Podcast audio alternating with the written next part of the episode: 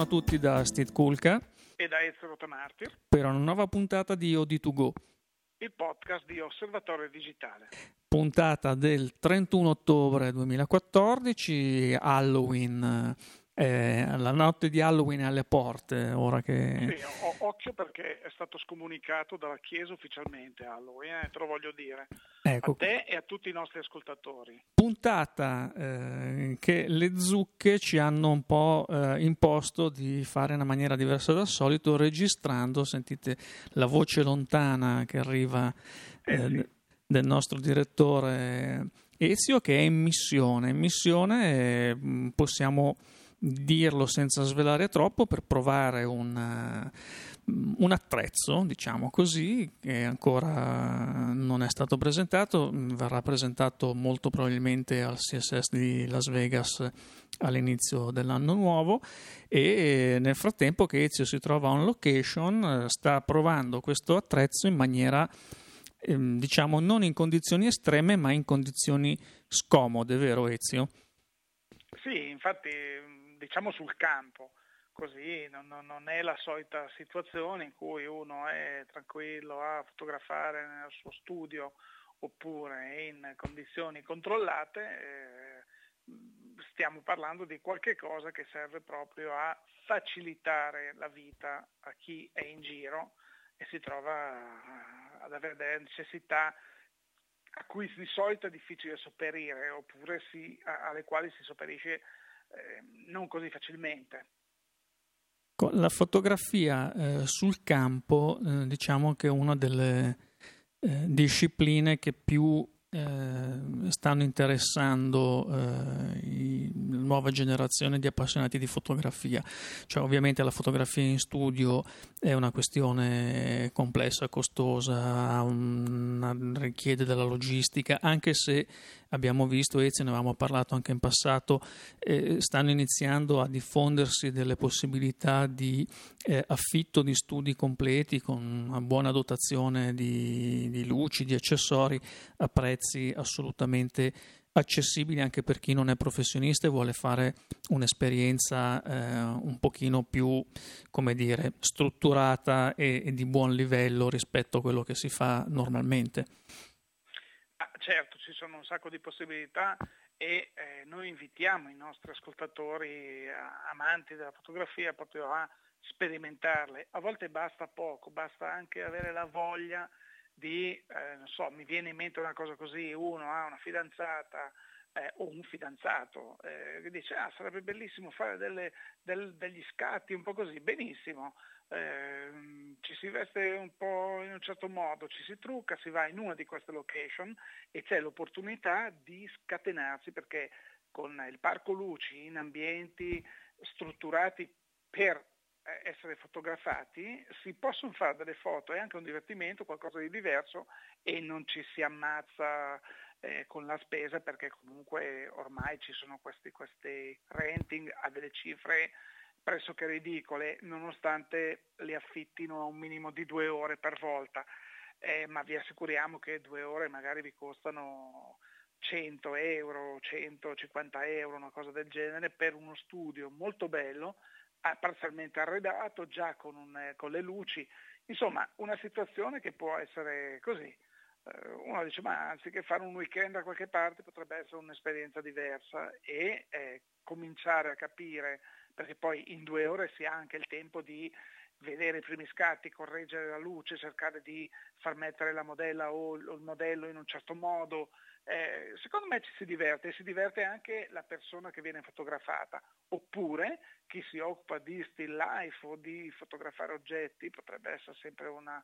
un momento interessante per fare anche delle prove. Vedo, adesso mi, viene in mente, mi vengono in mente delle cose, Steve, vedo dei cataloghi eh, anche su internet di aziende che hanno dei prodotti molto belli fotografati in maniera pessima. Allora spendete due soldi, investite due soldi e andate in, un, in posti come questi con i vostri prodotti, li posizionate con una luce giusta, fate degli scatti che rendono giustizia anche al prodotto e poi li pubblicate. E molto spesso si pensa ma chissà cosa costerà, perché poi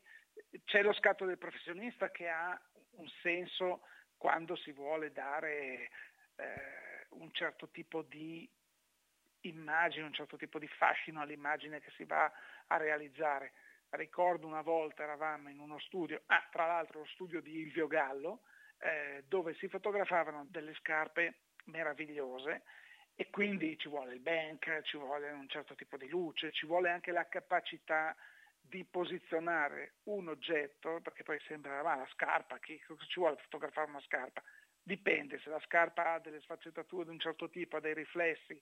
eh, sul raso la luce si comporta in un certo modo, bisogna studiarci un po'. Infatti c'era l'art director che diceva no, però la vorrei così perché poi la devo impaginare in questo modo. Eh. Quindi eh, senza arrivare a quei livelli però eh, ci si può provare, insomma, ed è un divertimento. Eh, tra l'altro lo still life, eh, dopo Ezio torniamo un attimino più a bomba sulla questione della photo on location, eh, lo still life apre eh, moltissime possibilità eh, interessanti a chi è creativo anche senza essere per forza un fotografo, perché ricordiamo che lo still life richiede anche proprio una fantasia e una capacità tecnica realizzativa di tante situazioni per poter fotografare e riprendere un oggetto magari anche comune in una situazione assolutamente insolita e proprio la bravura è quella di non far capire eh, che cosa è, sta dietro lo scatto.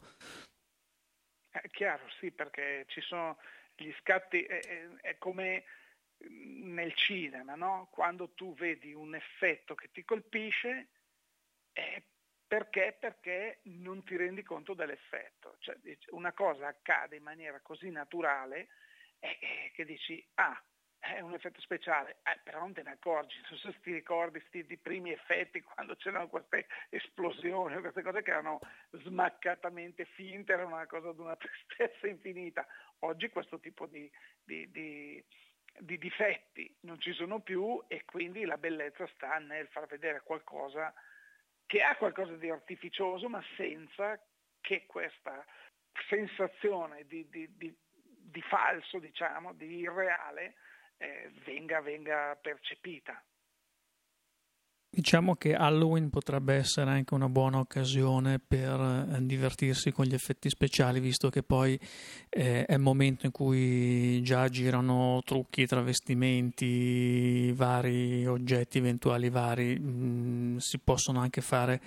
delle mm, prove con eh, anche luci d'ambiente, dalle candele, eh, candele colorate, vedere come cambia il colore della luce eh, sugli oggetti, quindi dare anche un'atmosfera diversa.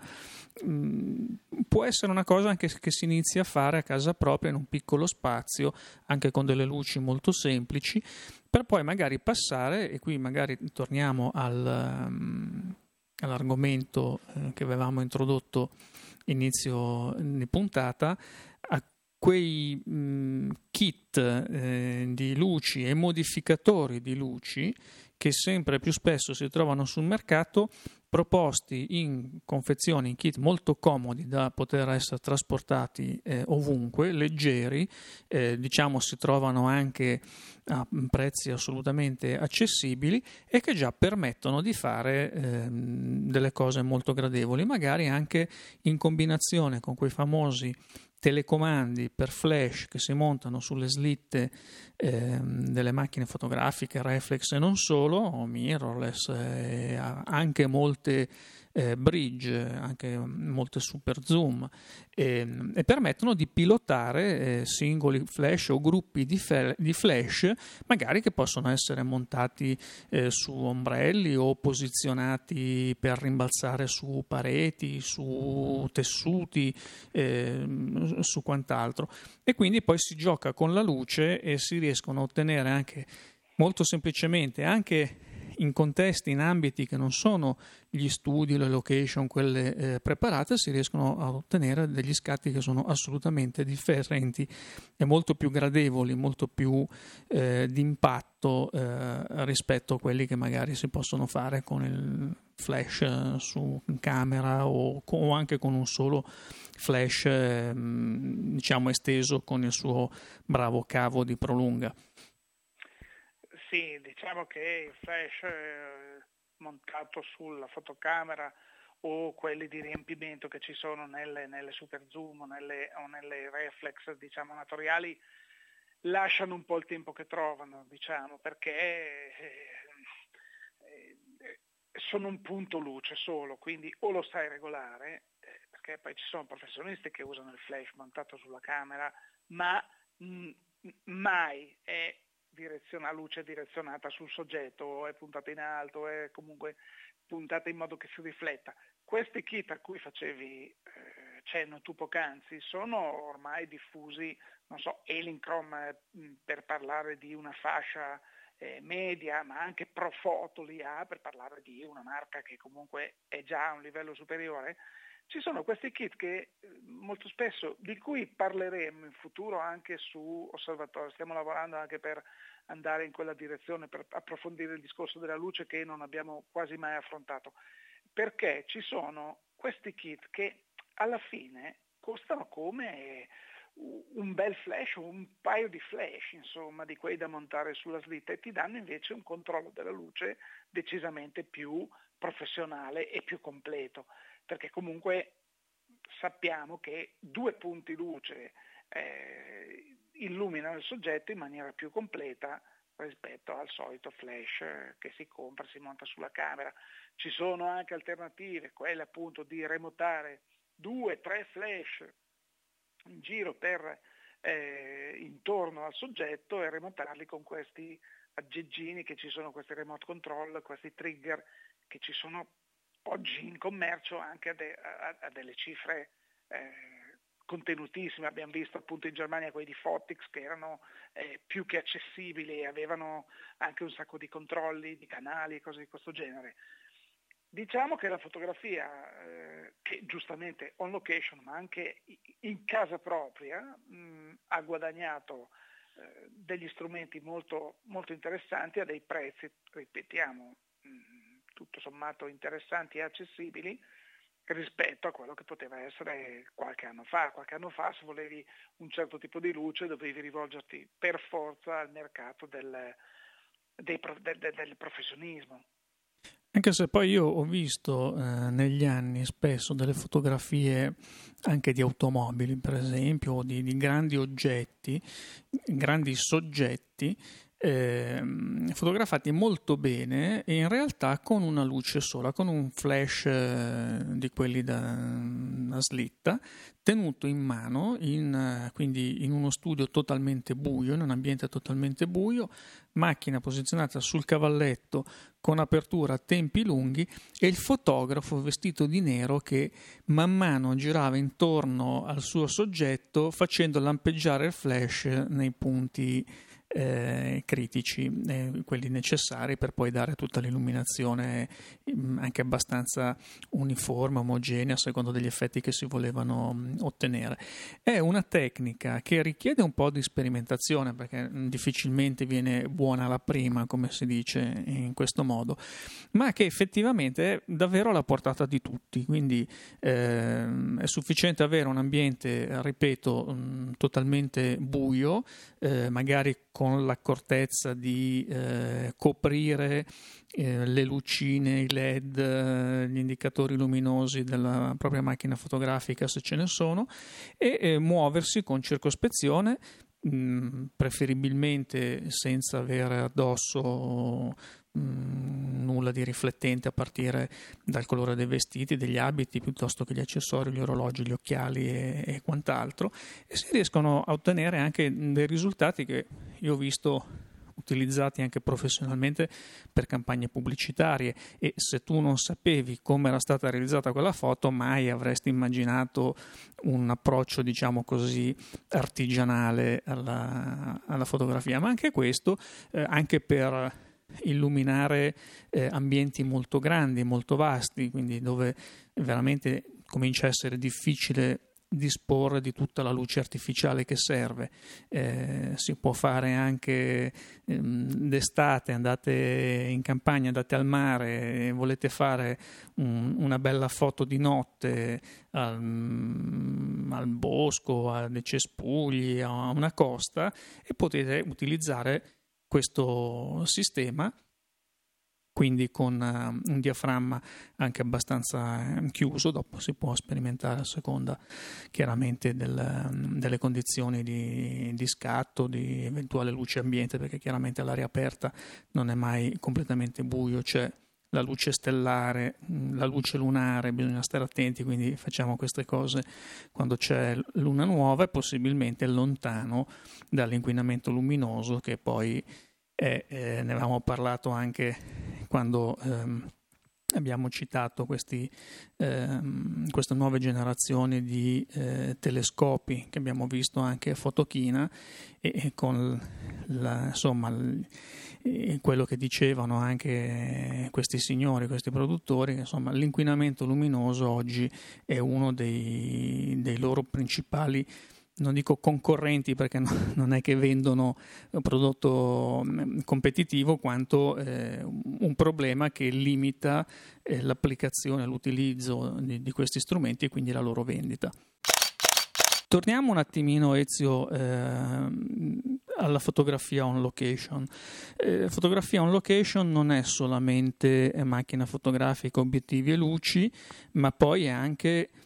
diciamo la parte di eh, post produzione almeno iniziale eh, è la parte di ehm, salvataggio e copia dei dati è la parte di spedizione dei dati invio dei dati eh, alla base che può essere il proprio studio può essere il proprio cliente mm, ci sono tante variabili che concorrono eh, nella produzione di eh, fotografie on location sul campo.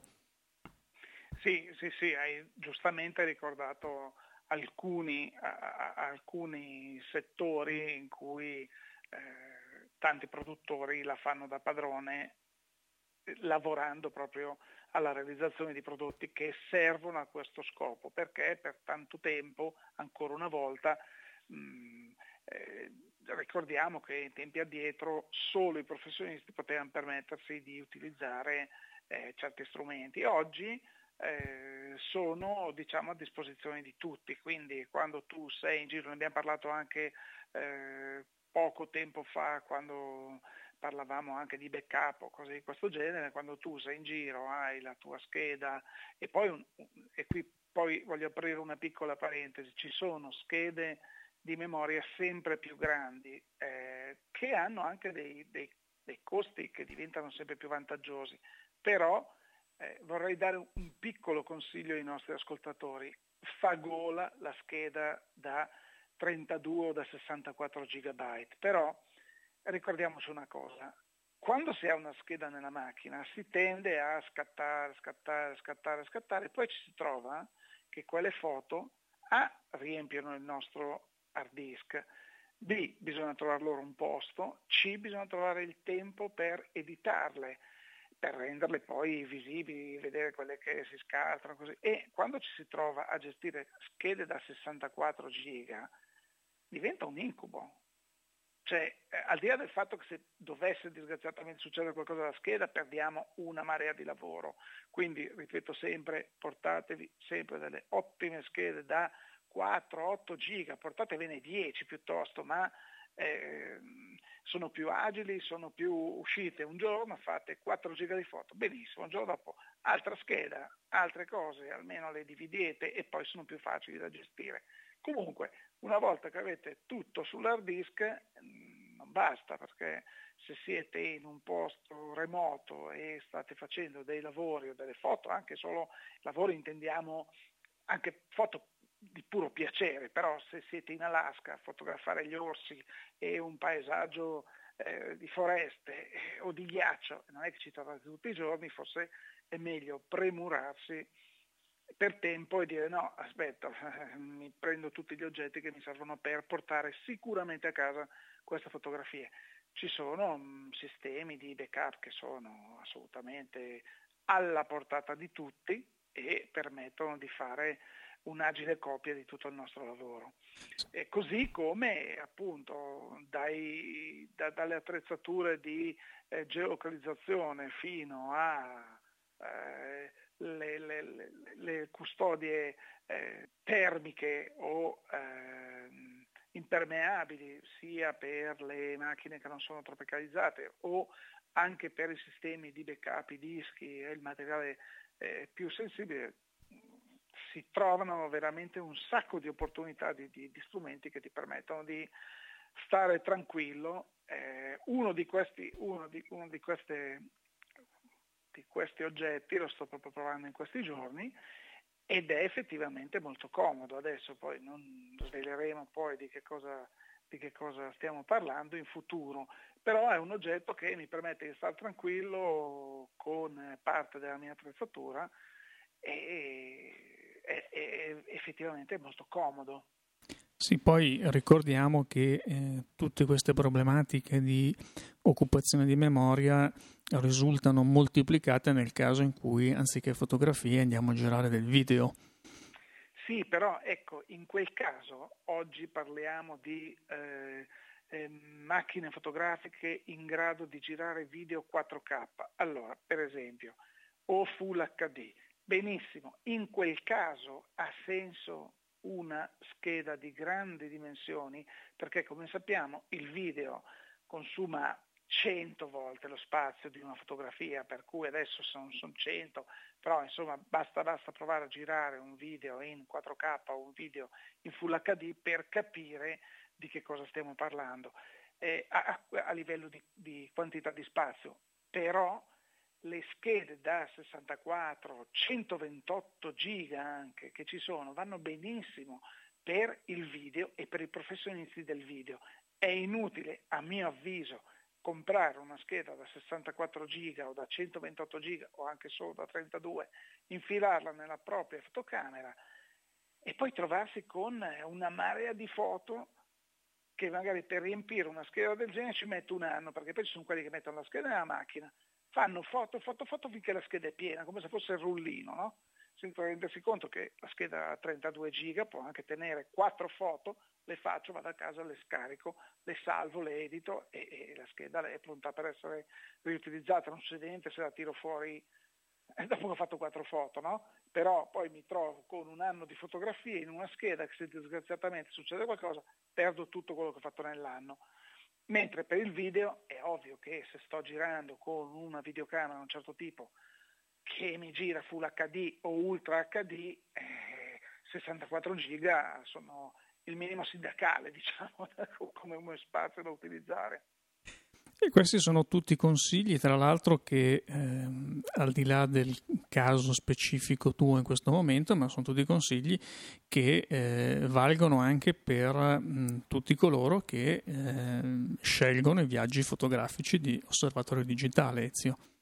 Eh, assolutamente, allora non c'è nessun professionista che io conosca che gira con schede gigantesche. Magari li vedo girare con tante schede da 4 8 giga, 16 giga al massimo, ne hanno tante sulle quali riversano i lavori, magari parte di un lavoro lo passano sul computer e poi lo salvano sulla scheda, organizzano le schede anche come forma di backup e così benissimo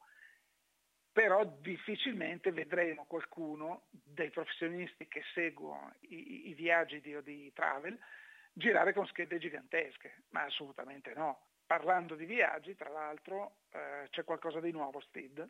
I viaggi ricordiamo eh, che abbiamo queste due destinazioni, eh, Brasile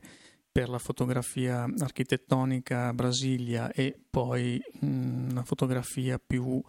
Ehm, culturale più locale ehm, a Salvador, Bahia e eh, con scadenza delle prenotazioni il 2 novembre, mentre il 3 novembre scade l'altro bellissimo viaggio che ha partenza il 3 gennaio per Hong Kong e Macao, quindi il viaggio che è mm, interessantissimo non solo ma anche per chi eh, intende approfittare del periodo natalizio per farsi qualche regalo, qualche acquisto fotografico. Sappiamo che insomma Hong Kong è un po' un paradiso degli acquisti mh, di elettronica, fotografie e non solo. E non solo e non solo. E poi abbiamo un altro viaggio che stiamo preparando a sorpresa con partenza più avanti, ma di questo vi rimandiamo al prossimo numero di Osservatorio Digitale, il numero di novembre, dove troverete come sempre tutti tutti i dettagli, tutto il programma, tutto quello che serve. E, mm, ma anche questo è un viaggio molto molto interessante comunque. Ah, ecco, tra l'altro, eh, sì, tra l'altro, Steve, tornando ai discorsi di prima e così, eh, so che eh, la Panasonic GH4, la nuova Panasonic Lumix in grado di eh, girare in 4K sta mietendo successo, successi anche negli Stati Uniti, è stata pluripremiata, cioè c'è grande interesse eh, verso questo tipo di fotocamere con capacità video di alto livello e quindi avevamo parlato anche settimana scorsa, nel pod, nella puntata di, di, settimana scorsa, dove appunto si parlava anche della EOS eh, C100 eh, Mark II, che comunque mh, c'è grande interesse verso questo tipo di, di, di prodotto. Eh, poi bisognerà trovare, bisognerà trovare degli editor altrettanto, altrettanto validi edit, editor eh, di sistemi di editing video, perché ce ne sono tantissimi a livello professionale che fanno miracoli, però eh, per far avvicinare la gente a questo tipo di lavori, di contenuti e, fare in modo che possano fruirne direttamente a casa, secondo me c'è bisogno di qualche cosa mh, che sia un pochino più facile, perché tutti gli strumenti che vedo in giro partendo dai soliti Avid, dai soliti Final Cut Pro e cose di questo genere, sono comunque, da quello che sento dire dall'utente comune, molto complessi e spaventano ancora molto. Sì, anche perché sono ancora una generazione che direttamente proveniente dai programmi professionali, da, che addirittura a loro volta sono un po' un modo di riportare in digitale sul computer il metodo di, lav- di, lavoro delle vecchie apparecchiature analogiche che usavano i professionisti, quindi apparecchiature complesse, sono eh, dei sistemi che permettono di fare tantissimo, ma credo che qui mh, accadrà un po' quello che un pochino sta già accadendo, quello che è accaduto nel settore della fotografia, dove i primi programmi di sviluppo digitale e post-produzione erano decisamente complicati, oggi noi abbiamo dei programmi mh, intuitivi, anche delle app, eh, dei programmi rivolti al consumatore dove ci sono moltissimi automatismi, una gran scelta di effetti, di, di, di modelli mh, già pronti per ottenere determinati risultati e quindi alla fine l'utente non ha altro che da fare che scegliere la fotografia, impostare 4-5 parametri dove poi eh, oltretutto magari l'effetto eh, lo si vede in tempo reale prima di di decidere quale applicare e, e, quindi rimane veramente alla portata di tutti. Anche se poi dopo diciamo che il rovescio della medaglia è una certa standardizzazione delle immagini, quello che noi abbiamo visto per esempio nel campo della smartphoneography o della fotografia fatta con tablet e dispositivi mobili in genere, dove ci sono questi eh, tool come Instagram che ti permettono di applicare facilmente tutta una serie di effetti che un tempo avrebbero richiesto eh, grande lavoro in camera oscura ai tempi dell'analogico e una buona conoscenza degli strumenti digitali quando poi si è passati su computer. Oggi basta scegliere, fare un, col dito un, l'effetto e subito viene applicato. Però questo che cosa significa? Poi lo vediamo che insomma tutte le fotografie su Instagram, bene o male, eh, si assomigliano tutte perché poi alla fine la gente preferisce quei 5-6 effetti che sono di moda in quel momento e a lei tutti sotto un po' come è stato qualche anno fa con l'HDR High Dynamic Range, quindi questo ehm, modo di combinare più scatti eh, dello stesso soggetto ripresi con condizioni, impostazioni differenti, eh, quindi per riprendere mh, mm, alte luci, per riprendere le ombre, per riprendere i toni medi e eh, questo all'inizio magari i primi che l'hanno fatto si sono dovuti ingegnare per capire come farlo con gli strumenti a disposizione e occorreva anche tempo e, e fatica per avere un, risultato di una certa qualità, poi a un certo punto si sono eh, materializzati questi piccoli programmi, queste app che eh, addirittura scattano loro e, e tu ottieni la tua brava immagine HDR senza neanche doverti eh, dover fare la fatica di capire qual è la teoria del, che sta dietro un'immagine HDR e quindi eh, arrivare a, a fartela eh, per conto tuo. Quindi credo che questo sarà un po' il, il fil rouge dello sviluppo del software nel campo della produzione video dei prossimi anni. Ecco, mi hai dato, dato proprio una così mi è servito su un piatto d'argento una, così, un argomento di cui trattare in chiusura di questo podcast brevemente perché ne parleremo approfonditamente eh, nelle prossime puntate ed è eh, la, così, ho avuto modo di mettere le mani sulla nuova release di Capture One Pro, la 8. Eh, noi ne parliamo sempre, forse perché vabbè, poi noi siamo diciamolo, confessiamo, siamo innamorati di questo programma perché permette eh, di veramente sviluppare i RAW in maniera incredibile. La versione 8 rispetto alla 7 mi ha lasciato così sbalordito proprio per alcune, a, alcune piccole eh, modifiche e migliorie che hanno apportato che rendono ancora più agile lo sviluppo e eh, lo, stesso, lo, stesso, motore di sviluppo, l'engine del, dell'8 è notevolmente migliorato rispetto a quello del 7 che già era spettacolare. Eh, tutte queste cose che tu hai nominato HDR, la possibilità di controllare le immagini in un certo modo, eh, in questo software eh, sono magnifiche. Poi posso dire una cosa a tutti gli amici che hanno avuto come il sottoscritto la sfortuna in questi anni di usare un RAW converter eh, che si chiama Aperture, che era ehm,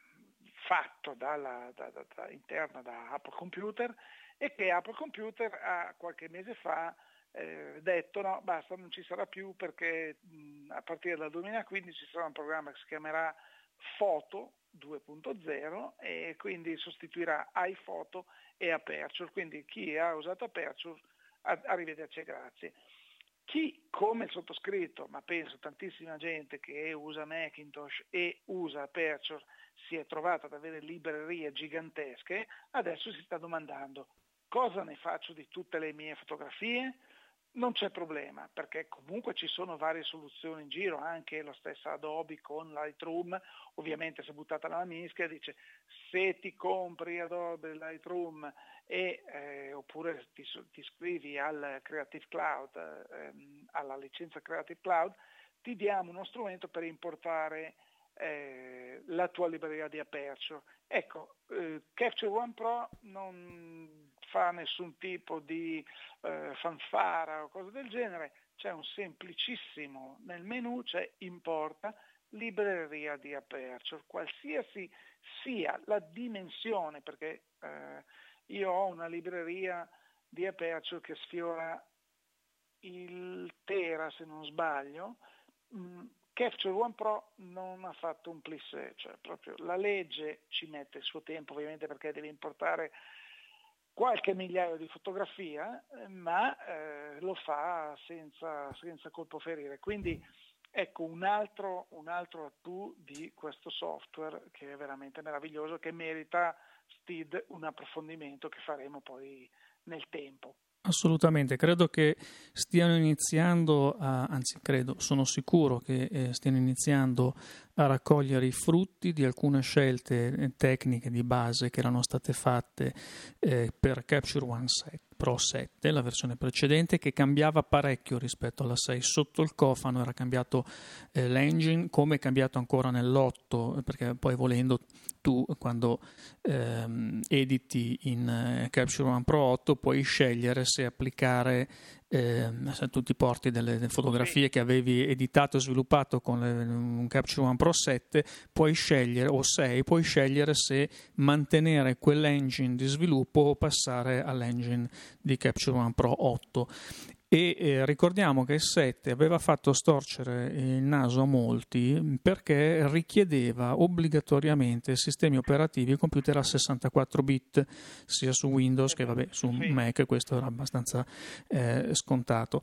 Questo in realtà, e poi eh, è chiaro, se visto dove è andata eh, l'informatica di questi anni, eh, era una facile previsione, ma questo è servito proprio per poter ehm, scavalcare, risolvere tutte quelle problematiche che con le vecchie tecnologie a 32 bit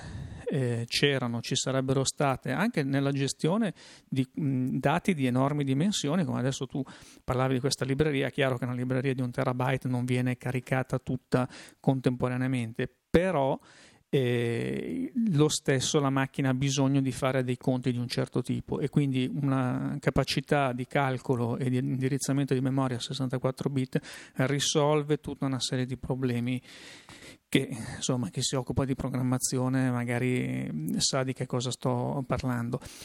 Questa impostazione poi non solo 64 bit, ma anche altre scelte che sono state fatte all'epoca, hanno permesso di avere delle basi eh, per Capture One sulle quali costruire non solo la 8, ma anche versioni successive. Eh, parlavo anche a Fotochina con Jan Christensen, che è mh, marketing manager di, di Capture One, e diceva: Sì, noi abbiamo fatto un grosso lavoro prima, eh, un grosso lavoro dietro le quinte, ma adesso per esempio ci possiamo permettere con- il lusso di concentrarci eh, su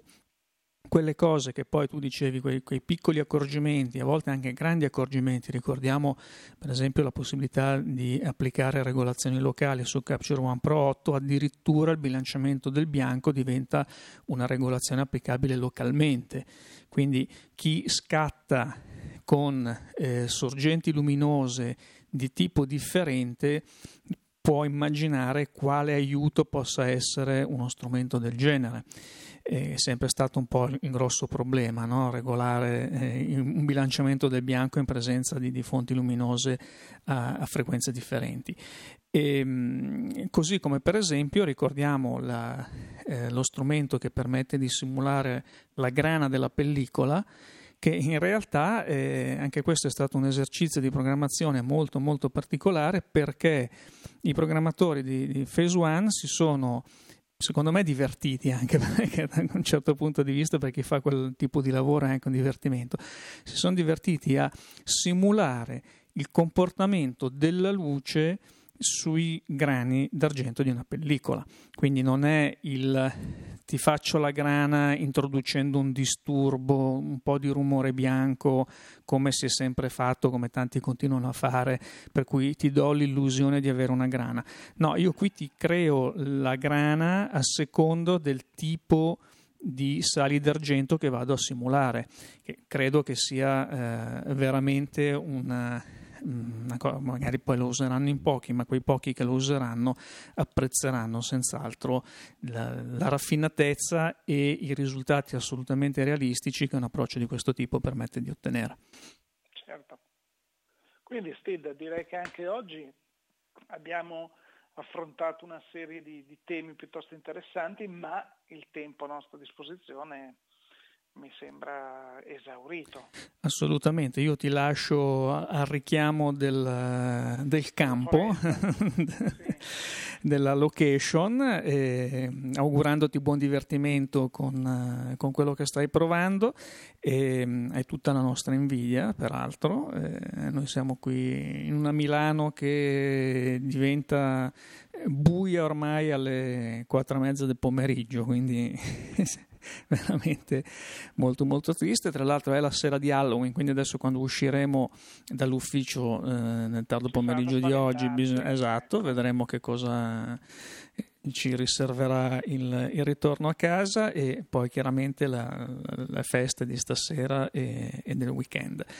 Mm, se le zucche non ci mangiano e se non incontriamo vampiri e mostri vari sulla strada, noi saremo di nuovo qui venerdì prossimo, 7 novembre, per un'altra puntata di Odi2Go. Nel frattempo, ricordiamo Ezio, tutti i nostri appuntamenti mm, digitali eh, sui nostri siti, i nostri social. Vogliamo certo. ricordare gli indirizzi? Certo, ci trovate ovviamente su osservatoriodigitale.it, su fotoguida.it, sulle pagine eh, social, Facebook, Twitter, Pinterest, LinkedIn, eh, non so, veramente ovunque e, e quindi a questo punto che ci resta da dire? A questo punto ci resta solo da ringraziare i nostri ascoltatori e dare loro appuntamento alla prossima settimana quindi da Steve Kulka e da Ezio Rotamartir. Grazie per l'ascolto e a risentirci.